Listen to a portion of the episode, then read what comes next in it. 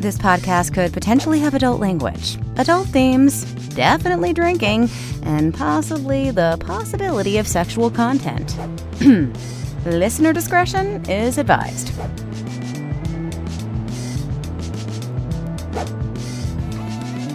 Welcome to Drinking with Authors, the podcast. I'm your host, Erica Lance, still recovering from the delightful cold that my one-year-old granddaughter gave me. Um, my co-host today is the amazing Beau Lake, and our guest is the awesome Richard Ballo. Woo! Hey, hi, guys. Hi, I cannot cheer nearly as much as I'd like to. Okay, I'm still, yesterday I made it so that my voice completely went away. It was super exciting. Okay, let's talk about, welcome, welcome, Rich. Um, you're, yes, let's talk about what we're drinking. So I am, you know, trying to, in the spirit of getting better, I maybe put a little bit of vodka in my orange juice so that I'm drinking a more healthy, you know, whatever, until they put me on antibiotics, I'm good. It's fine. Um, Beau, what about you? Oh, you know me. I'm always repping that Arizona green tea this week. No, totally. Rich, what are you drinking? It's uh, Killian's Irish Red. Oh, oh that's good. That's some good stuff right there. Now, that's amazing. Okay, so for our audience that may not know you, what do you write? Well, I got two genres. I write children's picture books, the Martin the Mouse series, and the fourth one just came out today. Actually, got delivery. And on the other side of my brain, I write about grieving and recovery from grief and uh, bereavement. Okay, well, those are two very different sides of the brain. Actually, yes. Um, what made you sort of go down that path? For the let's start with the children's books. Okay, well, the children's books idea came when, after I was widowed, I wanted to write stories for my children to make them laugh, mm-hmm. and the books developed from there. And they laughed, and I told stories to their classrooms, and they laughed. It's like, hey, maybe I got something here. Very cool. Very cool. And when did you first publish your first children's book? Um, right here. Let's see.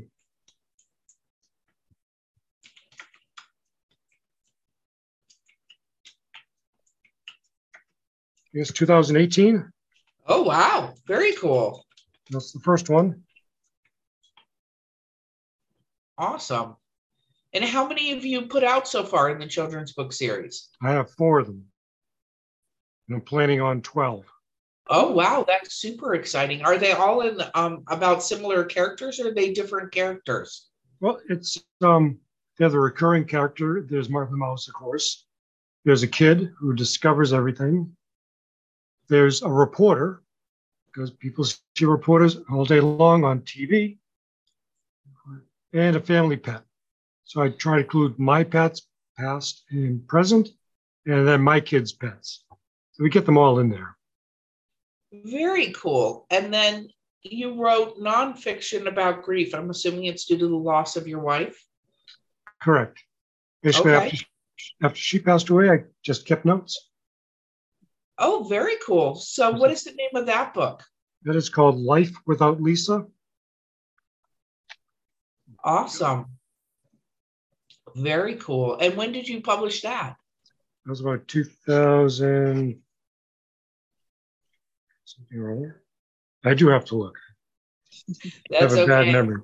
two thousand four. Wow. So what got you started writing? Just overall, like, were you, did you write a lot when you were younger? Like, take us on the, let's Scooby-Doo the journey all the way back to the beginning. Where did you start? Well, actually, I started about, when I was thirteen, I saw some Indian arrowheads in a display case, and I thought, why did we dig up the past? Hey, I'll write a book called Why Does Man Search for His Past? Uh, never got published. It was just one page, because I didn't know how to do a book. Ah. Then eventually I went into uh, teenage angst poetry and writing sort of environmental things in college. And then I found myself broken and unemployed. So um, I figured out what to do, and it was writing. So I started writing oh, newspaper wow. and magazine articles. Very cool. Um, So then, were did you ever think about writing a fiction book up until the children's books? Um, mostly I deal with nonfiction, even though I do have some fiction books down on the computer here. It's like the oh, nonfiction you, stories always come in the way. Very cool. Uh, very cool. So you started with the children's. What did your kids think of the children's books? Were they your were they your like sort of beta readers? Did you? Uh, they were to, to most of the stories, but by the time I actually get around to publishing them, uh, they were grown men. Mm-hmm. And so I said, well, my oldest son has four kids, four boys. Let's see what they think. So I go to, had the oldest one do a promo for me. He's like, nah, I'm too old for this, Grandpa. Of course, the next one saw what his brother did and went, yeah. Like, oh, wow. I think, I think they're cool with it. They may not really know what I do. Well, so let's talk about a little bit about um, sitting down and writing, because a children's book is a very different thing to write than a lot of things. How are you able to find um, how to do that? Not like you don't know how to write, but writing a very succinct, right, using the right words that children can understand. Yeah, sort I, of I think I think being succinct was helped by my writing poetry, where every word counted. So there only only may be five hundred words in each book, but each word has a purpose and a meaning. So it also will teach kids some new and different words. And then I just studied children's books. I looked at the pages, I looked at how many there were, at templates. And so now I'm at the point where I write out all the page numbers and I give directions to the illustrator what's going on.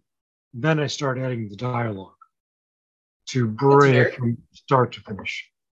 That is very cool. How did you find your illustrator? Because that's a very big difference too with children's yeah. books. It's, it's not like I need a cover artist. You actually need somebody who melds with you to do the pages. Right. It's kind of funny because when I was getting ready to, I wanted the book published. It was Mart, Martin the Mouse in the White House. It was called A Mouse in the White House to begin with. And my sister wrote a book, her one and only children's book. And she was looking for an illustrator and found Lisa J. Michaels. And I loved her illustrations. So she's been doing all my Martin the Mouse books. She surprises me and I laugh at what she puts in there. It's like, you know, damn, I got to change my words because to make the book better because of her illustrations. They just well, make me laugh. Kind of cool. Yeah. So I, you know, she lives, well, north of Tampa, Florida. So whenever I go up to that area for a show, she joins me. Mm-hmm. And we sit down and laugh and chat and talk about the world and solve all the problems. Wow. So what has it been like since you published the book? What has the feedback and stuff been like? Well, I got a lot of feedback. A lot of adults buy it. Children love it. I mean, I go to schools and talk about the book and tell them the stories. And then the principal usually sends me their thank you letters, which are some of them, I love your book, that's about it, or I like your book, or they send me ten pages of their own book. So, oh wow. Yeah, I really like those. It's it's really fun talking to kindergarten, first and second graders. They have great questions too. One of them asked, why are you so obsessed with books? I wish I got that question, but I told her I just, I've always loved books. So what have you loved to read? Um, I like um, action adventure books, true crime, uh, humor books, biography, history, and basically architecture. I love houses and did a lot of side work um, remodeling homes. Oh, wow. I'm sure you've got some stories just from that.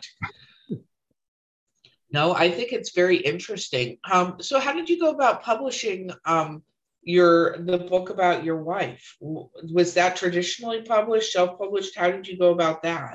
It was actually traditionally published. Because I had, had kept notes for five years, I put it in a book form, like any other book I read, had it on a disc, and I was at my kid's school helping this lady out with her computer, and she happened to be a publisher of grief pamphlets. So I said, oh, I wrote this book. She said, well, can I see it? Gave her the disc. And she said, we'd like to publish it. And it was the first oh, wow. book that her company I've ever published.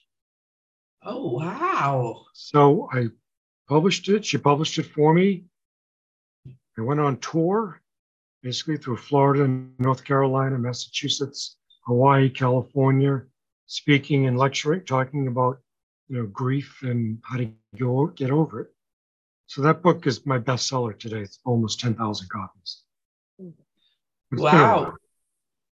No, no, totally. But how was that for you going through that? Because obviously you documented this and put it together as part of your grieving process, but then to take it on tour, that's got to have its own kind of situation, right? I mean, it's yeah, oh, definitely. Telling a story about something. It's very different retelling it or reading parts of it or discussing right. it. So what was yeah. that like? Well, it was good. It was good to write it down because that's sort of part of healing, is to get it out of my brain by getting it down on paper.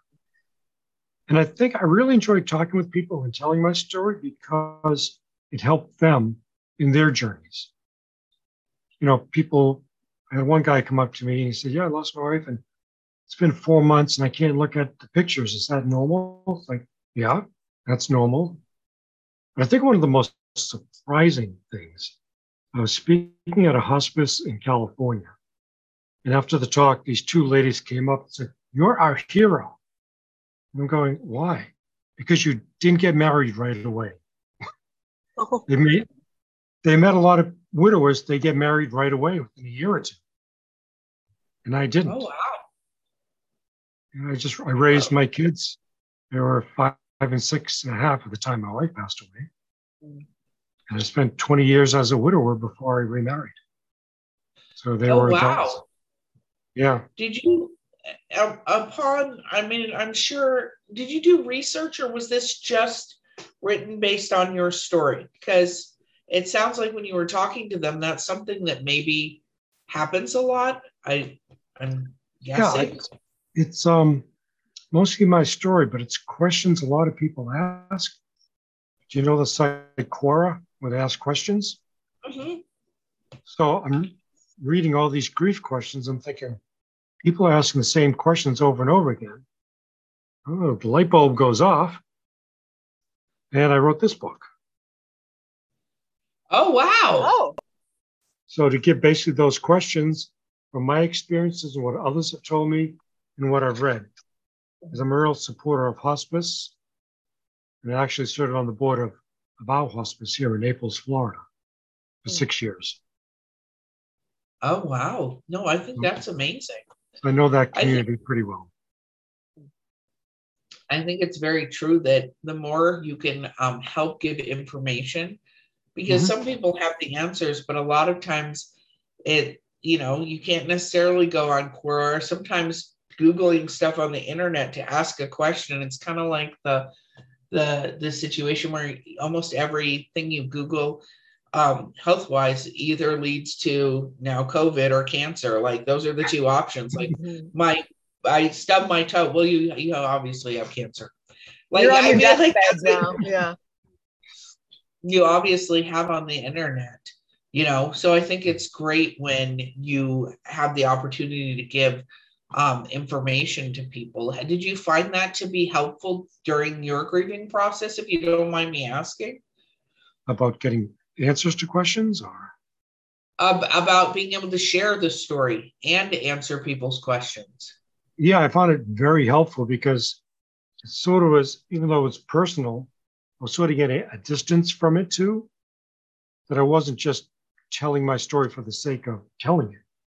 I was okay. using it as a vehicle to help other people manage their their journey through grief. So, but then again, years later, it's like, do I have to talk about this anymore? I really like to put it behind me. So basically, I wrote my last grief book. That's this one here. It's a short book, but it sort of just sums up the journey. I saw it as a circle. getting knocked off my path and coming back to who I was. Very cool. So how did you publish the last two? That one and the um, one with the questions, the fifty questions. Well, I guess I'm self-published, but I have my own little publishing company. I've published, oh, cool. uh, published three other authors and possibly a fourth on the horizon. So I've learned publishing and I publish my own books. I, I share editors and designers with another publisher that I know. I said, hey, oh, do you wow. know somebody who can do this? And she says, yep, here are their names. And I found them very good to work with. That's that's kind of awesome. So I know Beau has questions, but I want to ask this be, before the, the okay. break. Let's start. I know, I know, Beau, I know. But what made you choose to do that? So I know some self-published authors create a publishing company, I'm using quotations, so that their book does not look self-published, especially ones that have been around a while, because there was so much stigma with self-published. There's a lot less now, but there's still a little bit of stigma that, oh, you couldn't get published another way, which is really not necessarily the reason that happens, right? Um, but what made you decide to, because you did it for yourself, but you've done it for others. So what made you decide to take that leap? Well, basically, with every typical writer, the fear of rejection is one. But secondly, it puts me in control of the production and the process of writing it, so I can get the product that I want. So I'm I'm a member of the um, I B P A, Independent Book Publishers, yeah. uh, FAPA, Florida Authors and Publishers Association. So I use their guidelines on how to go about publishing. Mm-hmm. It's it was quite a lot to learn, but um, I think I have it down almost. No, it, it is. It, it's ever growing and ever changing. Yep. That's the way, yay, which is good that there's so many changes and stuff. Did you pick certain genres to publish, or did you just pick certain authors you believe in? Um, mostly it's genres, uh, children's picture books. I have three authors that I've already published. And their authors are so varied. One, they wrote the book, published it, and then they didn't do anything to sell or promote their own book. Mm-hmm. Now, the other side, I got another author. She's already blown through five hundred copies within six months. She says, oh, I only sold fourteen this day. It's like, no, that's good. You're doing a good job. Keep at it. Wow. Yeah. And it's fun helping other people, too, get their once-in-a-lifetime book, sometimes to see it that way, out into the world. No, I think that sounds brilliant. I think also, you know, it's interesting you say that. We talk a lot on the show about what people think publishing is and what publishing actually is, you know, um, yeah. and it's, it's interesting. I'm writing more blog articles and things like that, but I recently wrote a couple chapters for two different books about publishing, right? Mm-hmm.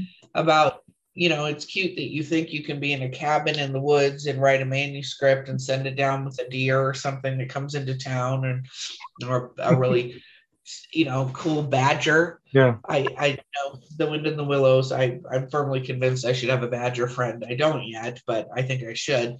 And, got a book about um, badger. Oh my gosh, I love The Wind in the Willows. But I think a lot of people have this preconceived notion of what it's like to do this, and it, it's yeah. not like that, you know? Right. They think they can just get their Word document, hand it off to Amazon, and everything's all set.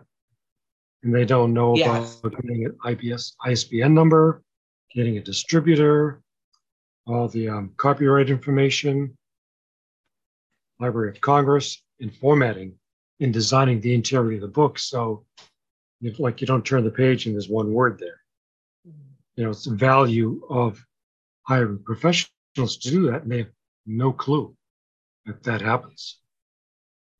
No, I agree. I in in that one of those chapters, and I think they're the books are coming out from the Writers Talk Network, is what it's called. It's a group of people gotten together to help other writers. But I put in my my um, uh, chapter about bisect codes and understanding what a bisect code is, right?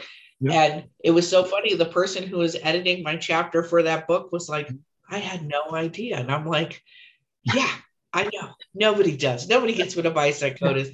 And that they change, you know, and a bisect code for anybody yeah. listening is sort of the category your book will go in. So like romance, but there's paranormal romance. Say it's about werewolves, yeah. paranormal romance. And then is it steamy? So it could be romance steamy. Like you have to put the right codes so that when people who like paranormal romance and like it's steamy and, right. and you know, uh, want vampires in it too, you can put all these categories to put it in those categories. And people have no idea. And they go, well, I put my book up and it didn't sell. And, you know, I've seen books like in weird categories where I'm like, how did you choose cookbooks? Like, this isn't a cookbook. How did the hell did you choose that bisect code? Like, just craziness. Yeah. And it it is a lot to understand, master. But then you were just talking about the production side. Then there's the flip side that your book is now out in the world.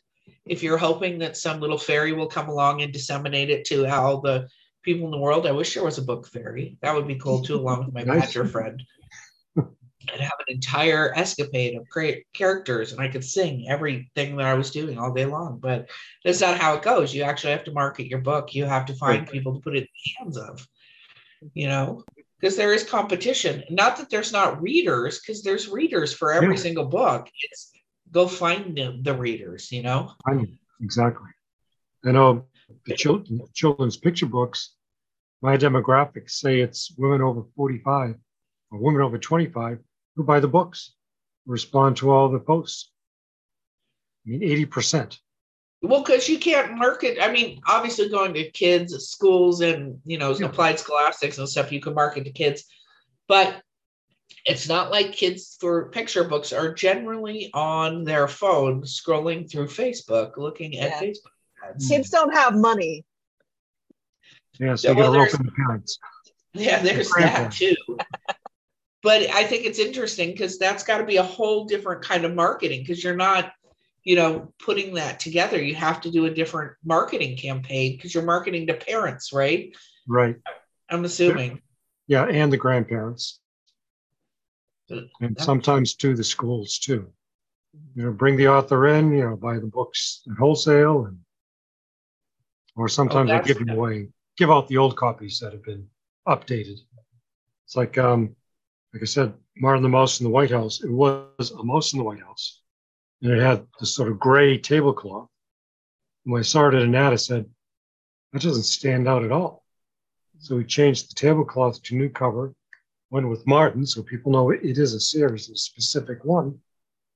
So I have these, you know, five hundred copies of the old ones. So I give them away to schools. I go and talk to them and give them, give the kids each a copy. Oh my so gosh, that's awesome. It, it works pretty well. Some that's... kids, it's their first book they can bring home.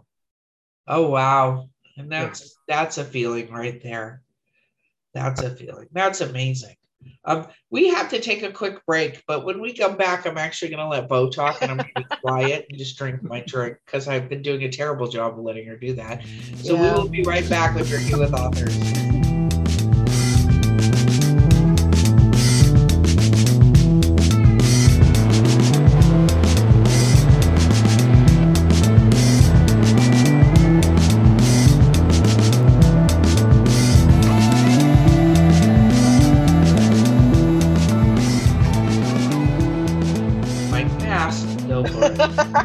Welcome back to Drinking with Authors. Now Beau has questions. Oh gosh, don't make me laugh too hard. Okay. Should I be scared? Yes. Hold you on. Should be. uh, okay. You shouldn't be. She's the nice one. It's true. So you talked about working with an illustrator and having to change colors of things. How do you co- like work back and forth to get the t- type of illustrations you want for your book? Well, basically, I send her the uh, manuscript with the notes for her so she can see what I'm thinking about as the action goes along. And she'll draw, you know, she'll make the uh, page, send it to me and say, okay, what do you think? And mostly she's spot on. Sometimes it's like, okay, move this over here, put this word over there. Oh, that looks good, but, you know, so we go back and forth, and we're doing all the covers with, with the color tablecloths, just colors to make it brighter. And her illustrations are just, and characters, so funny. They're all colors, all shapes, all sizes. And I don't want the um, books to get stale, so we talk about that. How are we going to keep this fresh? I mean, it's the same format, but let's mix it up a little bit. Do you so, let her design what the characters look like, or do you have descriptions yes. you send her? No, I give her total artistic freedom, mm-hmm. and she loves that because it lets her creativity work too. Right. So the story can stand on its own with the words, or even just alone with the art. Right. It's just really a lot of fun. It's a good collaboration because we can talk so easily about it. Mm-hmm. Has there ever been an illustration she's given you that surprised you? Yeah, because I've opened up, looked at the illustration, started laughing. It's like, well, this is fun. Uh, I'll show you one. Um, this is the new one that basically, basically got, got the copies in this week. So they're chasing the mouse through the firehouse. You know, we go, I have, I have to figure out what rooms they're going to go through. Right. It's like, even though they don't use uh, fire poles anymore, you put a fire pole in it. So the kids reading the book, and they have to turn the book this way. Oh, that's cool. See all the action. Mm-hmm. So we're trying oh, to keep it, keep it fresh. Yeah. And, and I think that's what's really cool about children's books is you can do that. Yeah. Whereas like with a novel, everything's the same every time, but you can yeah. be more creative that way. Yeah. And in this book, uh, the mayor of the city is a woman. Mm-hmm. And actually it takes place at a fire station where my uncle was a firefighter for many years. Mm-hmm. So it's just, you really, the, the reporter in each book, she has different costumes on depending on where she's, she has a Halloween costume for the haunted house book, you know, and it's just, I don't know, I just like it. We work well together. She sort of knows what I like, but she's not afraid for me to criticize her either. Yeah. So you mentioned that there's a reporter in every book because kids know like what a reporter is. Correct. How did you decide to focus on a reporter?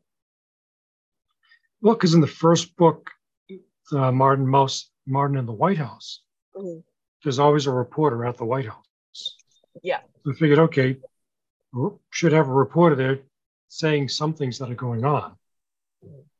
And she just became a staple as a narrator to also narrate what's happening in the book, mm-hmm. to give more information. And it just seems to work out. Right. So she's at, you know, the National Firefighters Day, National Plant Flower Day. So she's reporting on all these events like you'd see on the normal, you know, six o'clock news or four o'clock news. Mm-hmm. And kids kind of see that, like their parents are watching the news. So they happen to walk by and see that there's a reporter. I like that. I like right. that you chose that. What does your typical writing day look like? Uh, usually in the morning, I straighten out my desk. Right, figure out what I want to do. Mm-hmm. And then I just start, um, I'm focusing now just on the kids' books. I want to get, I have the next four in different stages of completion. Actually, just one off.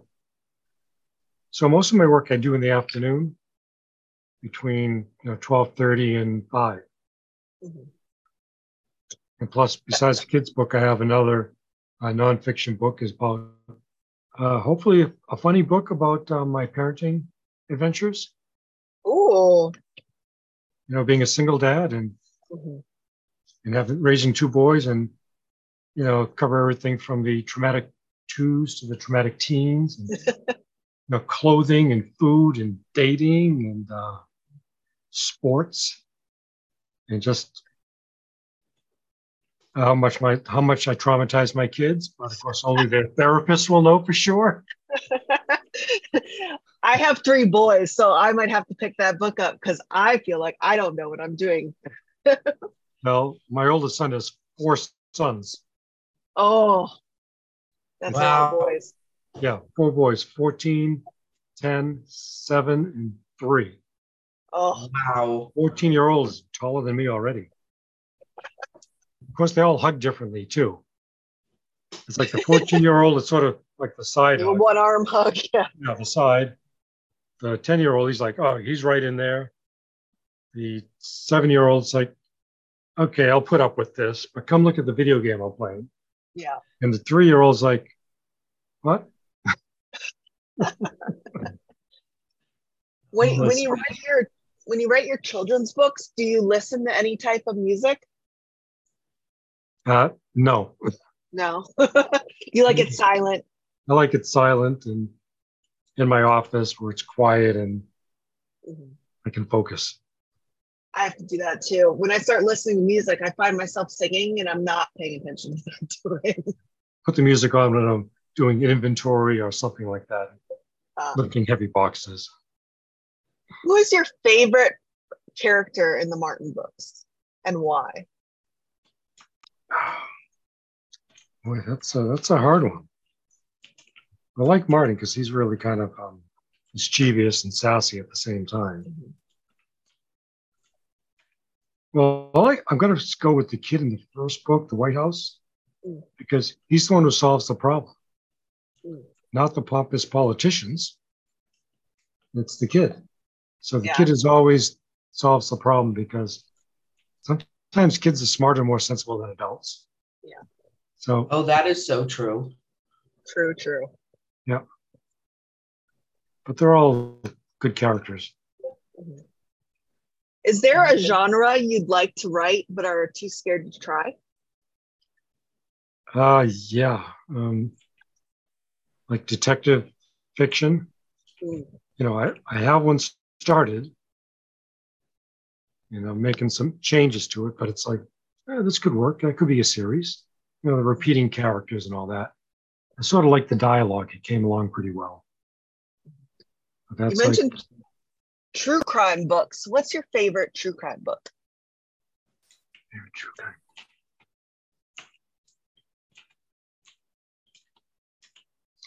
I think it would be Ted Bundy. He was such a psychopath.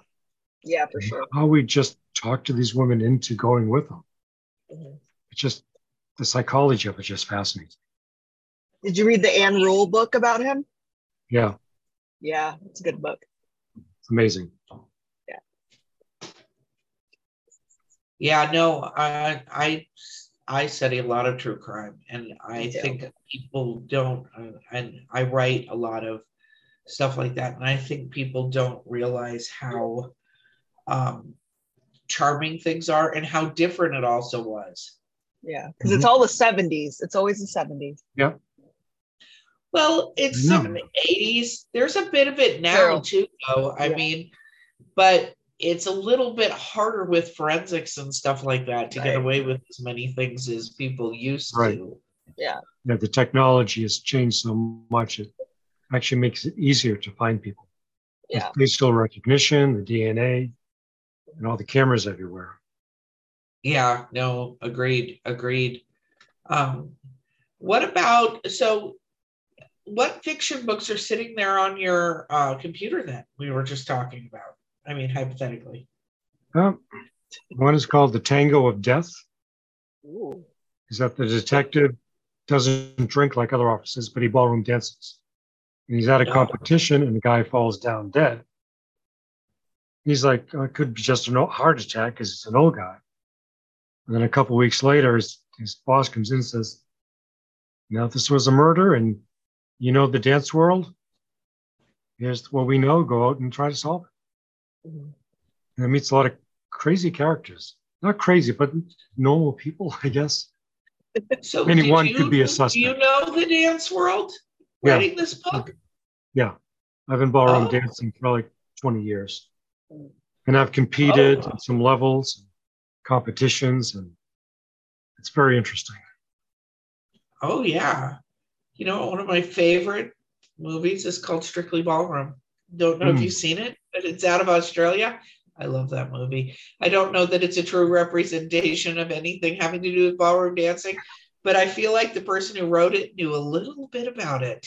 Yeah, a little bit can be dangerous. I mean, you know, most people who dance, you know, we're sort of older and we're going by the book. And then you look at young people who are competing in like world competitions, and their their bodies are like Gumbies, the way they bend and sway. It's like, wow. Break my what back. Made you, what made you get into ballroom dancing? I like dance. I like movement. And it's just a way to sort of express another artistic side of myself, because I can't draw. I mean, I, my best is stick figures. So, so when is your dance? When is your dance book coming out? Your dance detective book. I like the fact that I could say dance detective in the same sentence. Pretty good. That's for what we're talking about. I'm not sure. I'm not sure with everything. It's usually in my ten-year plan, which is always a ten-year plan. Mm. But I've got. Um, this is actually probably the, this is maybe the cover to my parenting book. Ooh. Oh, I like it. I like it a lot. So this is going to be coming out. I just have to, I've just red penned all the hard copies. So it should be coming out next year. There may be another story in there about traveling my midlife motorcycle crisis. Oh. And, and then the, um, another fiction, the detective fiction. And I give, Very cool. I give things to my eldest son to read, because he has three novels he's written, but it's not published yet. But he writes some good stuff. I well, don't think he wants really me to publish it, because it wouldn't be legitimate. Oh, that's not accurate at all. I know. The only Kids. time it's not legitimate is when you, well, actually, that's not even true, because I was about to say when you go to Kinko's, but there's Vines, which I learned about last year, which are generally comic books, little comic books and stories that people self-print off and then sell the printed things. And not like, you don't go use L S I or whatever. They literally go and print it off and staple it together. Oh, like an old, like an old school zine kind of thing. Yeah. Yeah. Used to do that in the seventies. Apparently that's still growing very, very strong, okay. Which is awesome. So very cool. Very, very cool. So it sounds like you've got a lot of books on the horizons in your ten-year, you called it a ten-year plan? Is it a ten-year plan? Yeah, always ten years. How many books per year are you trying to release? One or more? At least one. You know, the Martin the Firehouse came out this year. Uh, there's another book that's written. It's just the cover work is being done. This is going to be a reprint mm-hmm. about a lady who survived domestic abuse, and even her husband shot her, paralyzing her, and how she lived with that. And so okay. this one, maybe the motorcycle one, and then on to trying fiction. Very cool. That's very, very cool. That keeps me awesome. going. No, I think it's fantastic. Do you ever think about speeding up a little bit, doing more than one a year? Yeah, I'd like to. That's sort of a lot of things get in the way, like life and uh, you know, paying the I bills and doing the company. Yeah. I know. I got a board meeting tomorrow. Uh, what about um, reviews? What is it like to get reviews on children's books? How does that work? How do reviews on children's books work? Good question. I'd like to get a, have an answer for that myself. But mostly people that I know review them, because they buy them and they review them. You know, all the friends I have, my wife, they all buy them. Mm-hmm. Trying to get other people out of there is more, it's the toughest one. I got to reach back to other people that I know to say, hey, can you review this for me? So I get people from out of state doing that too. Right. I'm not that good at getting reviews, unfortunately. It's one of my downfalls. Oh, well, you know, I think it's interesting. I, I'm curious if I'm sure somebody out there, if you're listening, you can always post to us to say, how do you get reviews for children's books? Because it's usually kids, so I'm assuming the parents have to yeah. get those reviews in place, right? Yeah, or the grandparents or favorite uncles or aunts, something like that. Yeah. Do you ever uh, record your stories? I did it one time, and I had trouble uploading it. Mm. So one, and I even, well, one thing I did was I had a story hour at my office, open to the public. So we had, you know, a couple of parents and three kids come in, and we had two of the op- other authors come in and read their books to the kids. Then from my book, uh, my grandson read it. He get dressed up in the Abe Lincoln coat and hat, and he read the, the White House book. That's oh, cute. Wow. How cool is that? Then he wore the hat and coat out for lunch because kids just like to do that. That's really neat, though. Yeah. That's so you've talked about um, that you've done conventions and book tours. What is your favorite uh, memory from doing those? Uh, I was at the uh, Venice, Florida book fair one year. You know, I've got my books. I got my nonfiction books. I have journals and kids' books. And these couple of ladies are walking by, and one lady stops and goes, points to one of her books. I have that book. I got it in Missouri. It's like, what? There was a grief group that bought my books. So it's pretty cool. That is cool. I love, like, hearing that my books have like surpassed like my general area, and yeah. like I'll see like them at a bookstore like states away, and I'm like, how did it get there? What is the hardest part about being a writer? Uh, the marketing of the books. Mm. You know, because I'm somewhat of an introvert, it's hard for me to go into a bookstore and like, hey, how do I get my book here? Usually they're pretty good. So, okay, here's a card. This is the person to contact. So, and that's good. So I have a, what I call Marketing Mondays. On Mondays, I just work on marketing materials, planning out where I'm going to go. So with Martin in the Firehouse, we're going to do it in my hometown where the, it, the story is based. My brother lives in Boston, so he knows people there. One of my s- youngest son's friends as a battalion leader here in Naples, so I could talk with him. My brother-in-law in Providence, Rhode Island, he knows everybody. So we're going to set up speaking engagements. You know, donate ten percent of the proceeds to the Fireman's Fund and hopefully sell a lot of books. That's funny that you say you're an introvert when you do uh, grief tours and you have to tell your own story. Uh, how how is that difficult for you? Yeah, I have to get into um, call my actor mode. Mm. I have to get outside of myself first to start to talk to it. Then I can draw into myself of what I've actually learned. You know, sometimes you get close to tears too because it was a traumatic event. Right. And um, but I do it that way, you know, and trying to connect with the audience. To begin with is mm-hmm. it's difficult. Okay, what is it about this audience that is unique about the last one? And how do I make that connection? It could be something in the room, something somebody said. What group is it? It's a group of nurses. Okay, well, that's my intro. I knew a lot, I know a lot of nurses. And so yeah, I get to that point so that people know that I'm really speaking from the heart. And know that I, they, I empathize with what they're going through because I've been there, and they can't speak about it, but I, I can. Right. I give a voice to what they're going through. What is your advice for other writers?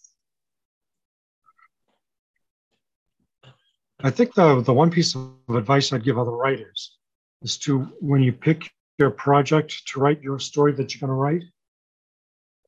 Do that only. Stick with that and keep writing it. Either you're perfecting a page or you write the whole thing at once and then go back a thousand times to perfect it. Right. Because I was kind of scattered writing little bits of everything. It was getting me nowhere. It wasn't getting close to being published. Mm-hmm. I want to concentrate on one book. That's when it works well. So I think that's the advice. Work your one project until you finished, and then get a good editor. Right. And I like that you said do it a thousand times. Like, keep going over that one book, because you have to perfect it as much as you can before you send it to an editor. Right. But I sent one to an editor, and she still made mistakes. Ooh.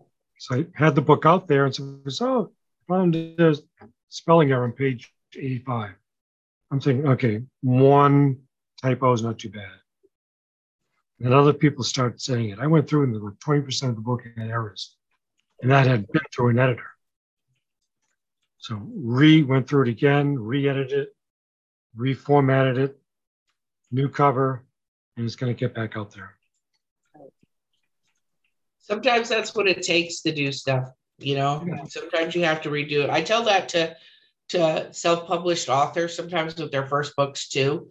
Like, sometimes you have to step back and relook at it now that you know more about what the actual yeah. audience looks like for that.